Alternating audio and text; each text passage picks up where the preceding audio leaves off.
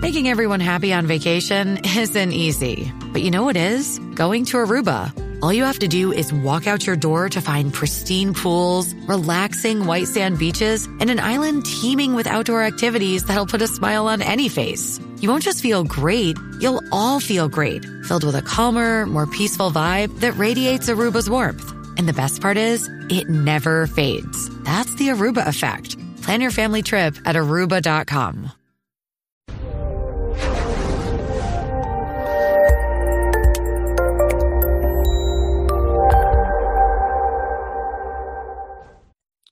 This episode was pre-recorded as part of a live continuing education webinar. On-demand CEUs are still available for this presentation through all CEUs. Register at allceus.com slash counselor toolbox.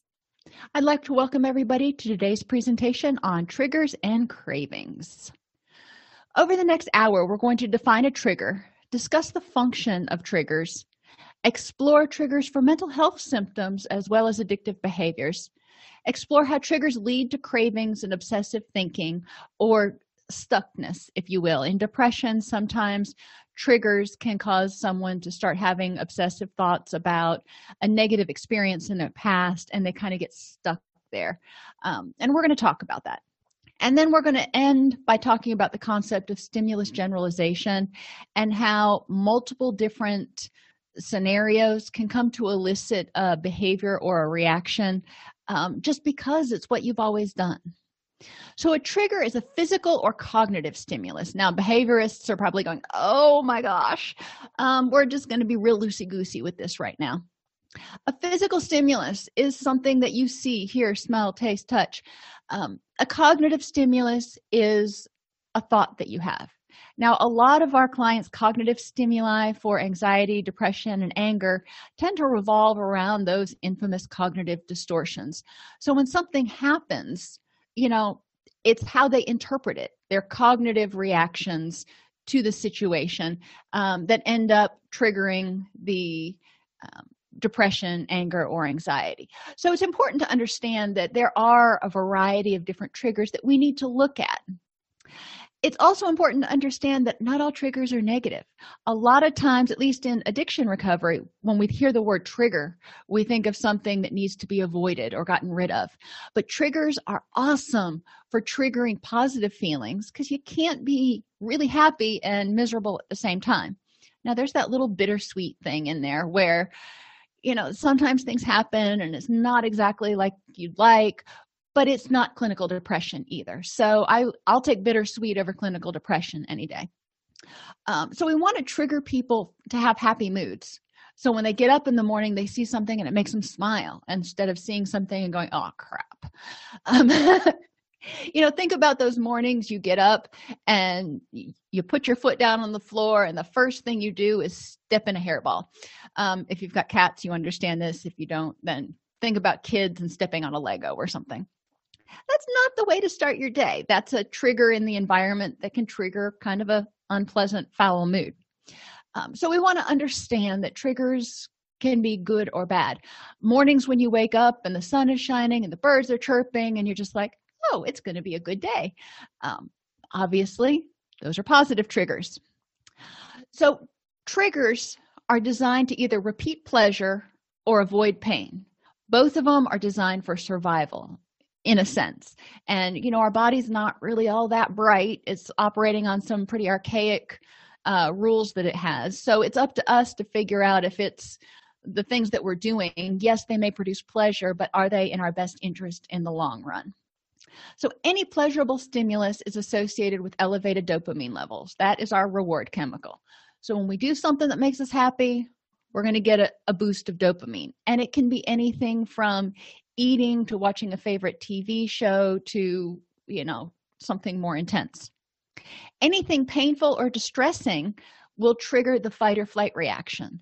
So, again, we're triggering something, we're triggering an emotional response and a physiological response. We want to have clients be aware of that. You know, the if your brain triggers the fight or flight reaction, that's your clue to stop and evaluate the situation. It doesn't necessarily mean that there is a problem.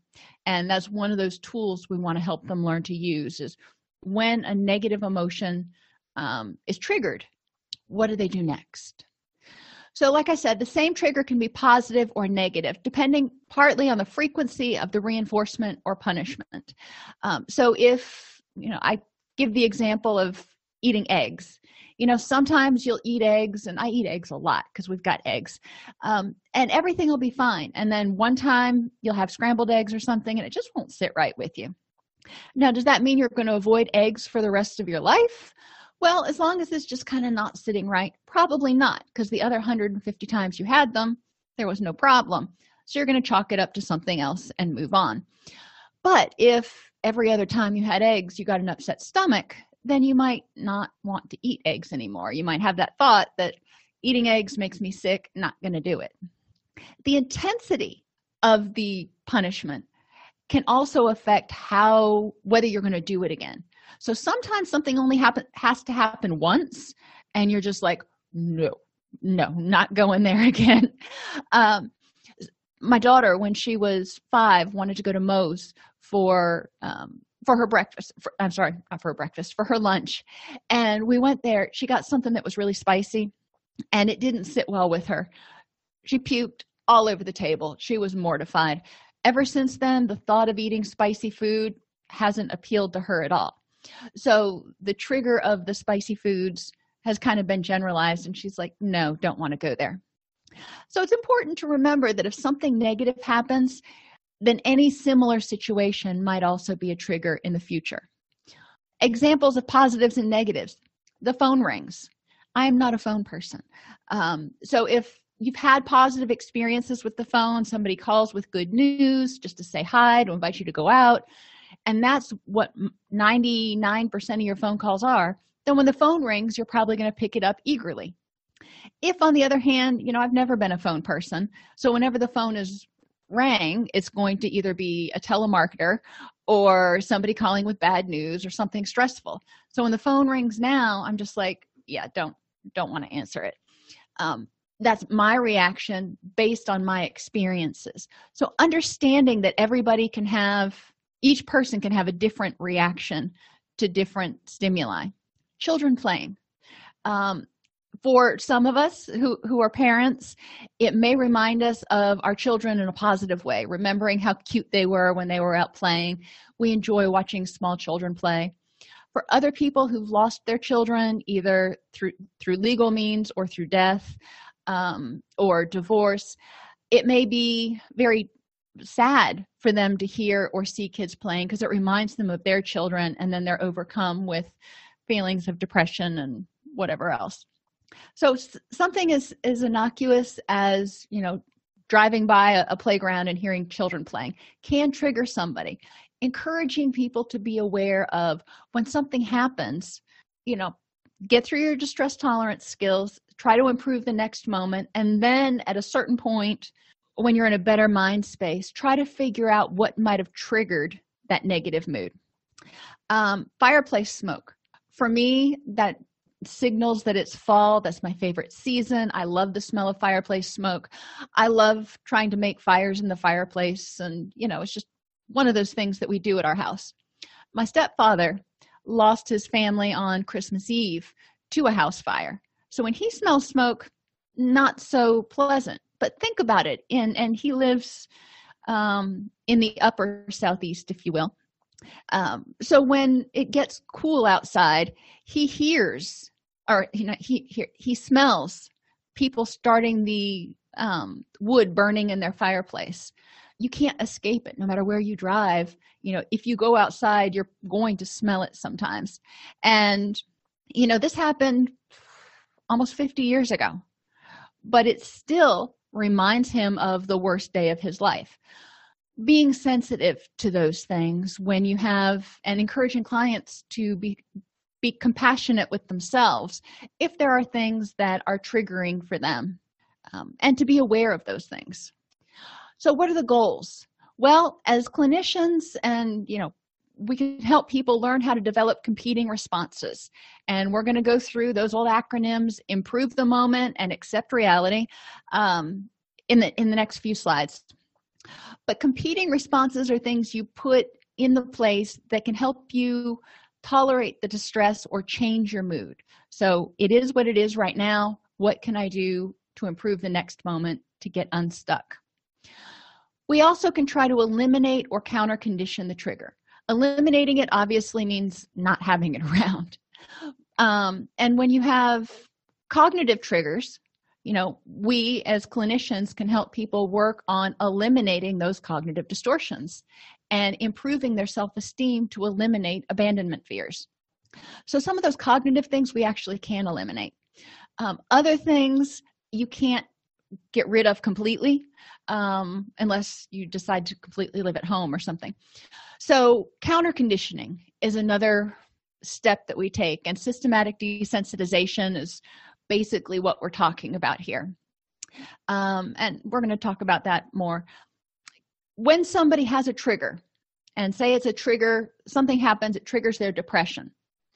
Well a lot of times they'll get stuck there. They start feeling depressed hopeless helpless stuck in their own thoughts remembering reminiscing on that situation.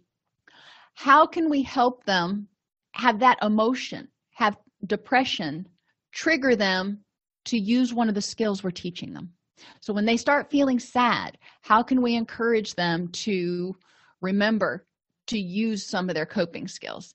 And at first this is not easy. It's much more e- much more easy much easier if they've got significant others who are involved in you know family treatment who can say you know john it seems like you're really struggling right now. What have you talked about in counseling that you might be able to do to improve the moment um, they can uh, there, there's a variety of different visual triggers that they can put up to remind them to um, do the next right thing and use some of those behaviors.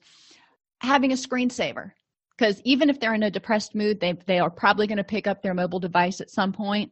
If the screensaver reminds them to use some of their new new tools it can help them. Um, this is one of the harder ones to put in because when people are depressed it's hard to get or anxious or angry it's hard to get them out of that emotional mind and into the wise mind. Um, breaking the chain eliminate the trigger completely. So like i said cognitive distortions low self-esteem those are things we can help people actually get rid of. So they're not triggered negatively. And if somebody says something nasty to them um, whether it's directed at them or the person's just having a bad day it doesn't matter. The person can let it roll off their back like water off a duck's back. Um, we can help them do that. So it's whatever it is is not a trigger anymore. It's just a stimulus. We can also eliminate the negative aspects of the trigger. Um, i've told you before that i am have this irrational fear of bridges. And uh, when i go over bridges now i focus on driving over the bridge and you know i kind of rate my anxiety on a scale of one to five um, and depending on the type of bridge it may be a little bit higher. But i remember how many times i've driven over bridges that it hasn't caused me a problem and that i've gotten through it. So i know and i can validate for myself that this isn't as much of a trigger anymore. And the less i let myself feed into it the less it triggers me. My um my dog kenny passed away and facebook sent me one of those reminders uh, this weekend that said you know five years ago you posted this picture. And i was like oh that's so sad. But instead of sticking with the sadness i chose to walk the middle path and remembered all the fun things and funny things that kenny used to do. Um, so we can help clients focus on the positive walk the middle path. Um, the source of resentment.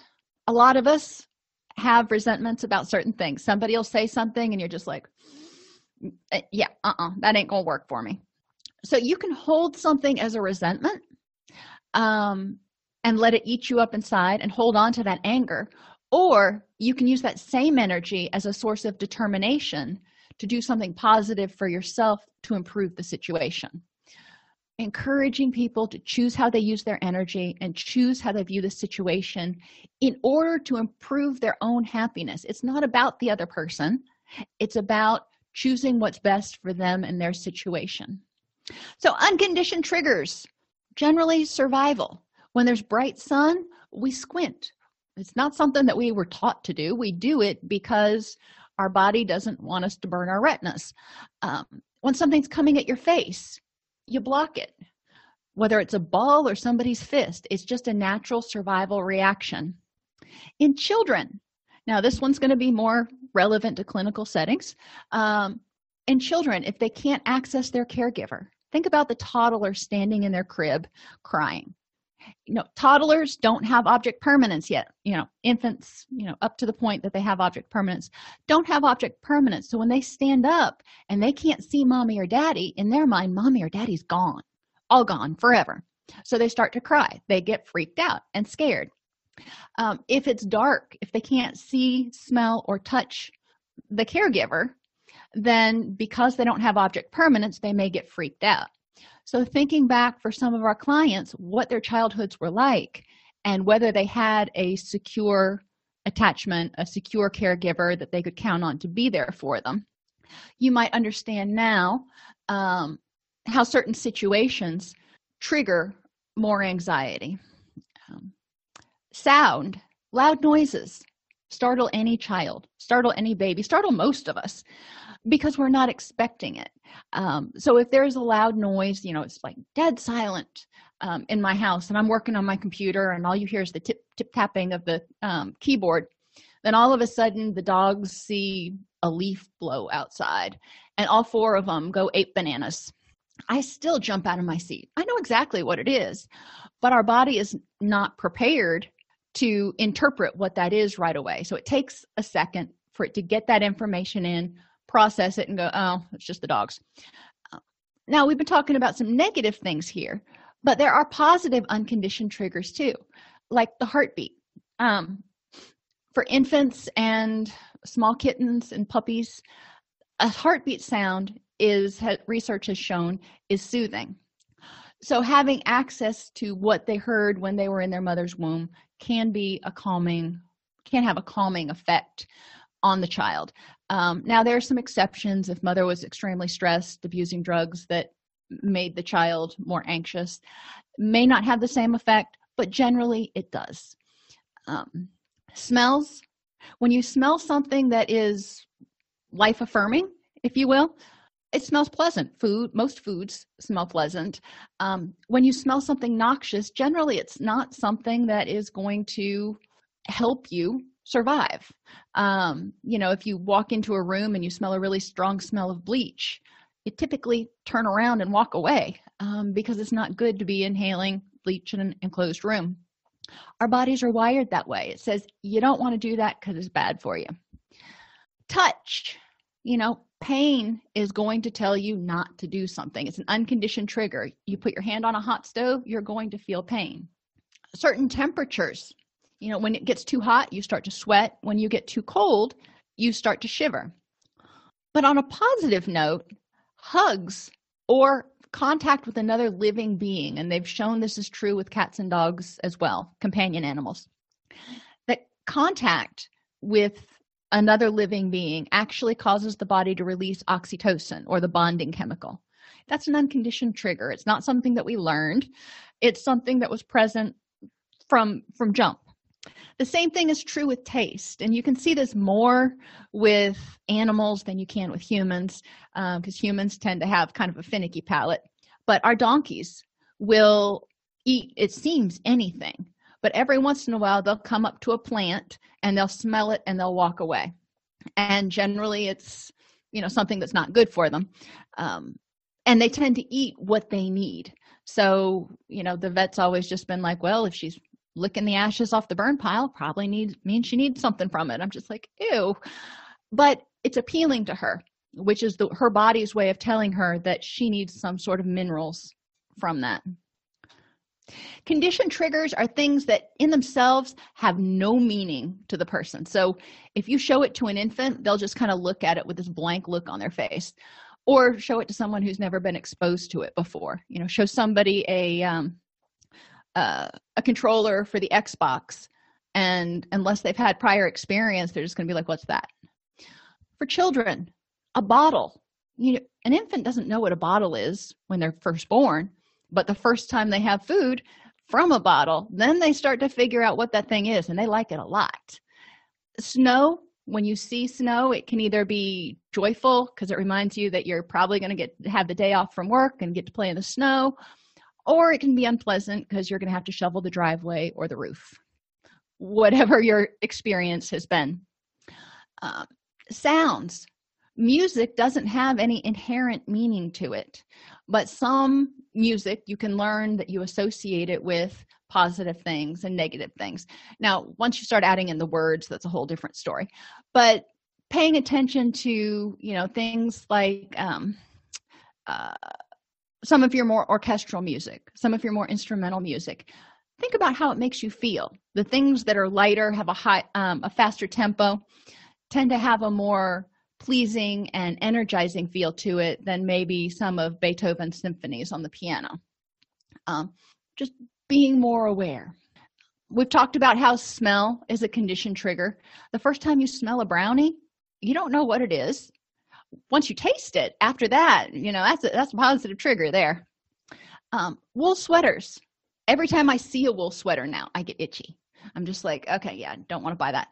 Um, but you don't know that until the first time you put it on. Um, tastes again depending on your experience whether it's positive or negative think about something else like lice. All you have to do is think about lice or bed bugs and you're going to start itching and you're welcome for that. Um, uh, but thoughts that you have about certain situations can actually start provoking certain reactions from you. Why? Well sometimes we've experienced it. You know if you've had brownies before and it tasted really good and made you happy then that's going to be a positive association. If you're gluten intolerant or have diabetes if you've had brownies before they may have messed up your blood sugar and given you and or given you an upset stomach. So that's not a positive association and you smell them and you're either going to be neutral or you may actually start getting a bit of an upset stomach. Um, getting good sleep. You know for some people it gives them more energy helps them be in a better mood. When they get good sleep they're just like score i can conquer the day. Um, when for other people good sleep may actually not be as rewarding because their friends are night owls. So you know they have to get up at five o'clock in the morning to get to work. If they get good sleep that means they have to go to bed by 9 p.m which is when their friends are just basically starting to get ready to go out. So getting good sleep equates to less time with friends which is unpleasant or not as rewarding. Making sure that clients understand you know the rewards and the triggers and what maintains behaviors because they're going to choose the behaviors that have the strongest benefit. Observation. We don't have to actually experience something to learn from it. If dad drinks after a hard day and you know after five or six beers he's just he's chill. He's sitting on the sofa. Nothing really bothers him. Junior might see this and say you know what that's a pretty good way to deal with stress. When i have a bad day pop a few beers i'll be feeling good. On the other hand if dad has a hard day comes home has a few beers and gets a hangover or turns into an angry drunk then junior might look at alcohol and go you know what? That is some very wicked stuff and i don't want to go anywhere near it because i see i've seen what it's done to other people. Same thing's true with exercise. If dad exercises after a hard day um, and seems to get in better shape have more energy. Junior might say well there might be something to this exercise thing. If on the other hand every time dad exercises he can't move the next day and he just grumbles about why he has to go to the gym then junior's probably going to observe. Exercise may not be all it's cut cracked up to be because i don't see dad getting any benefits from this. So understanding that we learn we actually learn a whole lot more from what we observe. Because think about how many people and how many situations you encounter every day where you observe something happening versus how many you're actually involved in. You know that's like a hundred to one. So you learn a lot from what you're observing. And um, creating your environment or arranging your environment so you're learning more positive coping skills learning more positive communication skills yada yada can actually help increase mood increase skills and we can also develop triggers um, or ideas about something based on just education. If we read something on the internet or somebody tells us, for example, mindfulness increases awareness and reduces stress, I'm all about it. I'm right there. On the other hand, if you read on and you start le- reading some of the drawbacks to mindfulness and you focus on the fact that mindfulness can be exasperating for people who have difficulty focusing their thoughts or or who have what we call monkey mind. If that describes you you may hone in on that and go you know that mindfulness may not be for me. So as clinicians we want to present stuff in the most rewarding way. And if there are drawbacks because there's drawbacks to everything then we want to present alternatives and life hacks if you will. So if you've got monkey mind how can you make mindfulness work for you? You know shorter sessions write it down you know just start talking about different ways to deal with the negative because we want to keep people in a motivated state of mind. So when they think about mindfulness it elicits a positive motivated reaction. Another example you know you'll read sunlight increases vitamin d and can help improve mood a lot of people read that stop reading right there and say okay i'm going to start bathing in the sun every single day. Other people may read that and go well that's great. I'd love to have the improved mood but everybody in my family has skin cancer. So you know what? The downside to that uh, outweighs the improved mood. Again as somebody presenting this topic we could present um, information middle path if you will how much sunlight do you need for vitamin d and improved mood and several studies that I've looked at have indicated 15 minutes three times a week. It's not that we need some, you know, five hours a day. 15 minutes three times a week, not during your prime 10 to 2 hours. Chances of increasing skin cancer probably very low. Have them ask their dermatologist. But, you know, those are ways we can help people reap the benefits and mitigate the negative aspects. So, triggers. If something is a pleasurable trigger or a positive trigger it either eliminates pain or makes somebody happy. So thinking about on the way home i'm going to make some brownies when i get home. You can tell i like brownies. Then i start thinking about what i'm going to put into them and i start imagining or remembering what they smell like what they taste like and i can't get that thought of brownies out of my mind. So as soon as i walk in the door i'm like dropping my stuff at the front front foyer going kids we're baking. Um, that's kind of what an obsessive thought can be like. The same thing can be true for something negative but we're sticking with the positive right now. Another example people can relate to is a new relationship you know new relationship things are exciting things are new. You love being together. You can't stand it when you're apart. When you're apart all you think about is getting back together again. Um, and it's not a problem. It's not an obsessive problem unless it starts negatively impacting other areas of life.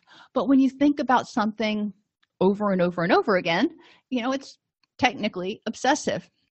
The compulsion is agreeing or acquiescing to engaging in the behavior to make it stop or or to at least get a reprieve from it. So once you make the brownies and you eat a couple brownies then you're like okay that was good. I have a reprieve for like 10 minutes and then i want another brownie. But then you're going back to those same obsessive thoughts about how what how good it tasted and how one more wouldn't hurt. With new relationships the same thing. With gambling or addictive behaviors the person is wanting relief they're wanting pleasure they're wanting that dopamine rush. So they're chasing chasing their addiction they're chasing their high. And eventually they're going to want to attempt the behavior in order to try to experience that again for real. But we don't only have pleasurable triggers. Um, we can also have um, triggers that remind us of pain or distress. You know something that reminds us of a loss can trigger a sense of hopelessness and helplessness which can intensify feelings of depression anxiety anger or desire to escape. And people may get stuck in these obsessive thoughts thinking about what should i have done? What could i have done? Reminiscing um, dwelling on it um, nurturing it if you will. So one of the things that as clinicians we need to figure out how to do is how to help them you know continue this chain so when they start feeling this way it prompts them to do something else. It prompts them to say i don't want to feel this way anymore. What's my next correct step? So by knowing triggers for the behavior to be eliminated or the uh, mood to be eliminated we can prevent the client from being triggered and moving on to the obsessive thoughts the stuckness or the behavior. At the same time knowing positive triggers can help create a treatment and relapse prevention plan. A positive trigger for somebody in in recovery might be having pictures of their kids on their mobile device or on their desk to remind them of how far they've come and what's important to them and why they want to keep doing the next right thing even though it doesn't always feel so good and it's hard work. So triggers can be auditory. You hear them um, for me whenever ever i hear taps i get really sad. Um, music can be depressing. We all have those songs that you can put on so you can have a good cry if you will. Children playing you know it depends on the person. But recognizing that sounds can trigger depression anxiety and addiction because addiction resp- results or often pops up when someone is feeling depressed anxious or angry as a way to escape that feeling. But other things can trigger the addictive behaviors even if the person's not feeling dysphoric. The sound of a sugar packet. Uh, one of my clients pointed out to me one time that it sounded like when you shake down a sugar packet to pour it in coffee it sounds the same as shaking down a cocaine packet before you use. So it was very triggering for him every time he heard that in our cafeteria and at meetings. So we had to talk about you know well at meetings i can't make them get rid of the sugar packets. How can you move yourself far enough away where you can't hear it?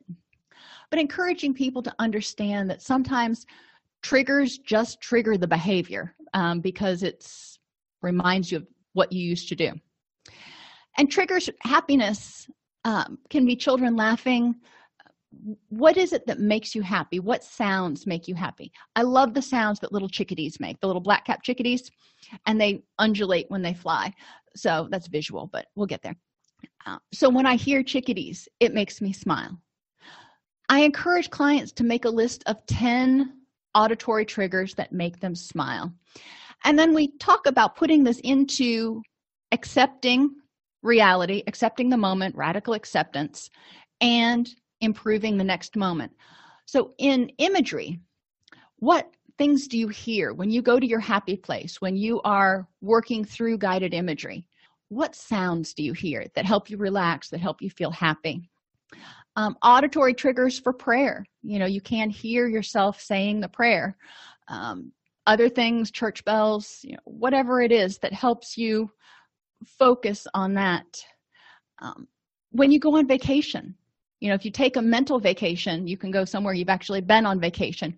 What things do you hear that make you happy? Maybe you hear the waves coming into the beach. And then hearing encouragement whether it's a recording on your mobile device or it's yourself t- giving yourself positive self-talk or calling a friend and going hey i'm having a down moment. Can you talk with me for a second? Those are all triggers that can help you feel better triggers for a better mood that can help you improve the moment. Visual. Um, you know there are a lot of things that you see that can be d- depressing can cause you anxiety but there are a lot of things you see that can make you really happy like the things that are important to you or wild bunnies or beautiful sunrises again 10 things. Make a list. Um, and this is one of those things you can do in stations around the room visual triggers that make you happy visual triggers or auditory triggers that make you happy. And then in a whole different group on a different day um, i do happy first just because i like to give them a positive place to start. Um, if you're doing a, a group that is unidiagnostic if you will you might go around and have auditory triggers for depression and put those up there. And each person can share what their triggers are how they mitigate them um, and you can talk about different ways that as a group you can learn skills to eliminate them. Um, so again you want to go over to improving the moment and activities. What visual things can you do to remind you to that that'll help you feel better that'll help you push away those unpleasant thoughts um, that'll help you focus on other sensations. If you have um, a, a, candle i don't know why but i'm still at almost 50 years old me- mesmerized by the flame on a candle.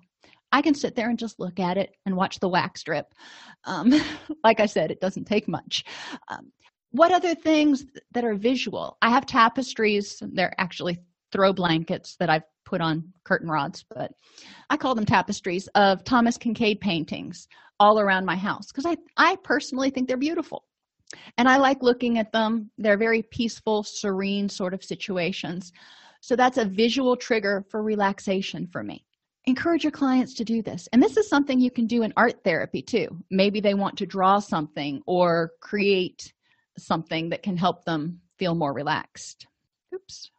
Triggers can be did i skip over jeffrey? I did. Um, first time i saw this my first reaction as you would expect would be aw and the kitty says my name's not aw my name's jeffrey. Um, a visual trigger evokes sort of an automatic response from us. It's conditioned but it's still you know there. Smell is one of our strongest memory triggers. So smell is important to pay attention to and too often we don't when we're doing relapse prevention planning. Um, when i work with people who have substance addictions or you know even gambling addiction. We talk about tell me about all the sights smells and sounds in that environment because all of those could potentially trigger you to want to use again. So cigarette smoke is common in a lot of bars. You know it's not just a trigger for somebody who's trying to stop smoking. Um, if you had a bad experience or you've lost loved ones in hospitals then the smell of the cleaners and y'all know when you go into a hospital there's a certain type of cleaner that they use and it may just differ by um, hospital chain or whatever but every hospital i've ever been in smells the same. And it either makes you happy um, because it reminds you of the birth of your first child or it makes you sad because it reminds you of something else. Cologne and perfume is another big one that we need to talk about with our clients. If they've been victimized if they've had losses um, because colognes and perfumes can you know you get onto an elevator 15 people walk on and there might be a smell that triggers a memory. Encouraging them to understand that it's just a trigger brought on by the smell and as soon as the smell goes away they can improve the next moment is really important to helping um, helping them control their anxiety because their traumatic stress may kind of amp up a bunch when they smell that smell what makes you happy? What smells make you happy? It doesn't have to be essential oils. It could be um, Pine-Sol. Reminds me of my grandmother's house. So i love the smell of Pine-Sol. Um, what is it for your clients? And encourage them to figure out how to incorporate those smells into their environment. Um, you can get online and look at different ways to use aromatherapy. Um, putting smells on washcloths you know putting a scent spraying a cologne or something on a washcloth and then putting it inside the pillowcase scents up the pillow. Um, there are a lot of different creative things that people can do. And it's an empowering activity for clients because then they get excited about improving their environment. Cognitive. Now, this is where we shine.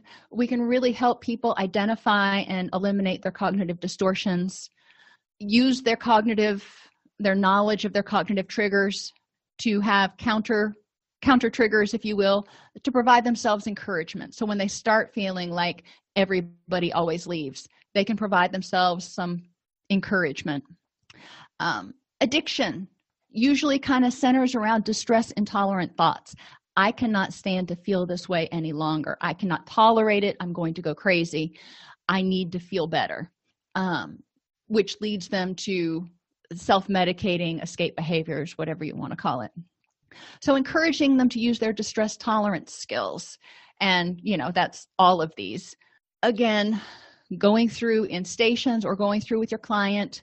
If you're doing it in an in individual, I find going through one letter of each acronym each session so that's like 15 sessions um, in order to identify different things is less overwhelming than trying to go through everything all at once. So, generalization can occur when characteristics of an instance of something are attributed to all instances. Now, in a good situation, you know, you have a positive experience, like you ride a roller coaster and you get a rush and you're like, wow, I want to do that again. And then you start looking at things like skydiving and going, ooh, I bet that would be even more fun. And rock climbing, um, so that you expect any of those adrenaline laden activities to produce a rush. So you get excited about them. Similar sort of negative situation if you encounter someone who is unpleasant, maybe you get pulled over by a really cranky cop, bad experience, you may think that all cops are jerks, which, you know, that's cognitive distortion there, but you're overgeneralizing characteristics of one instance to the rest. Generalization can also occur when you experience experience an intense threat reaction because the brain goes, Yeah, this reminds me of that time back there. We ain't going there again. So, things that remind you of a trauma, for example, may trigger an intense anxiety, depression, or anger reaction. Um, as simple as a smell or a sight or a sound like a creaking floorboard. Um, so it's important to understand and have our clients understand that there are some things that seem innocuous that may trigger a, a stress reaction, maybe a, a slamming cabinet door, um, how to deal with it. And that's we can help them brainstorm ways to deal with things because you're not going to get rid of all the cabinets in your house. So, what can they do when they hear that? Um, one of my clients has rules in his house for how you close doors and how you close cabinet doors because that is a big trigger for him. Um, so, generalization also occurs when a reminder for the behavior occurs in different settings over time. So, for example, when you're at home, maybe you want to smoke a couple cigarettes to relax at night. And then you're at work and you're under a lot of stress, you want to relax, you remember, hey, smoking a cigarette helps me relax. I want to go smoke. And then in the mornings when you're walking into the office, not only does that remind you of stress, but the smoking area reminds you of relaxation. And you're like, eh, maybe I'll have a smoke before I go in. And then people generally congregate in the same smoking area. So one day you see Sally at the mall, and Sally is the one that usually go have smoke breaks with. After you see her, you may start thinking more about going and having a cigarette, even though you're not necessarily all that stressed because when you see Sally, the two of you always get together and go out and smoke. So, understanding that stimuli can trigger us to do things not necessarily as survival, but out of habit. So, let's think about American eating patterns because we don't do those so well in large part. Birth to three months, an infant eats because of hunger. You know, that's why they're supposed to eat. And so, sure, that's rewarding. But if the parent is not good at differentiating between sleepy, fussy, sick, cold, scared, or hungry, and just pop something in the kid's mouth every time they start to cry, then the child might start responding, if you will, to feeding stimulation with all of those states. So when it's sleepy, it thinks it's supposed to eat. It's like, well, this is what I'm supposed to do when I'm sleepy because its internal states have been invalidated. Now, three months to a year old, the baby's becoming a little more alert, holding his head up, still eating when hungry, but now the baby's probably eating more on times. So, you know, breakfast is at 7 a.m., a snack is at 10 a.m., lunch is at noon, however, the child, the mother or father has structured the day. So the child may come to be used to eating at certain times of day, and their circadian rhythms may kind of flux with that. Not necessarily because they're hungry, but that's just what time it is. You know, I come home from work, it's dinner time. A lot of times I don't even ask myself, you know, am I hungry? It's dinner time. It's time to eat. Make the kids some food. Let's sit down. So we're reacting to the stimulus of the time of day, not to the stimulus, the actual stimulus of hunger. Um, if the child sees a bottle, you, we've all been at the playground with our kids or our grandkids, and you know, one child has been eating, and the other another child may come up and all of a sudden want a snack. um, because they see somebody else eating. Not necessarily because they're hungry, but because it looks good and food is good and that's rewarding. And we still are eating in response to sleepy, fussy, and sick because that's what we've always done. As a toddler, still eating for hunger, still eating on those sort of archaic uh, circadian rhythms because that's when it's scheduled in to eat. Um, eat in response to seeing others eating because remember eating in, in and of itself can reduce some ser- um, release some serotonin and dopamine so it's rewarding so you see somebody else eating you're like hmm think about going to the cafeteria.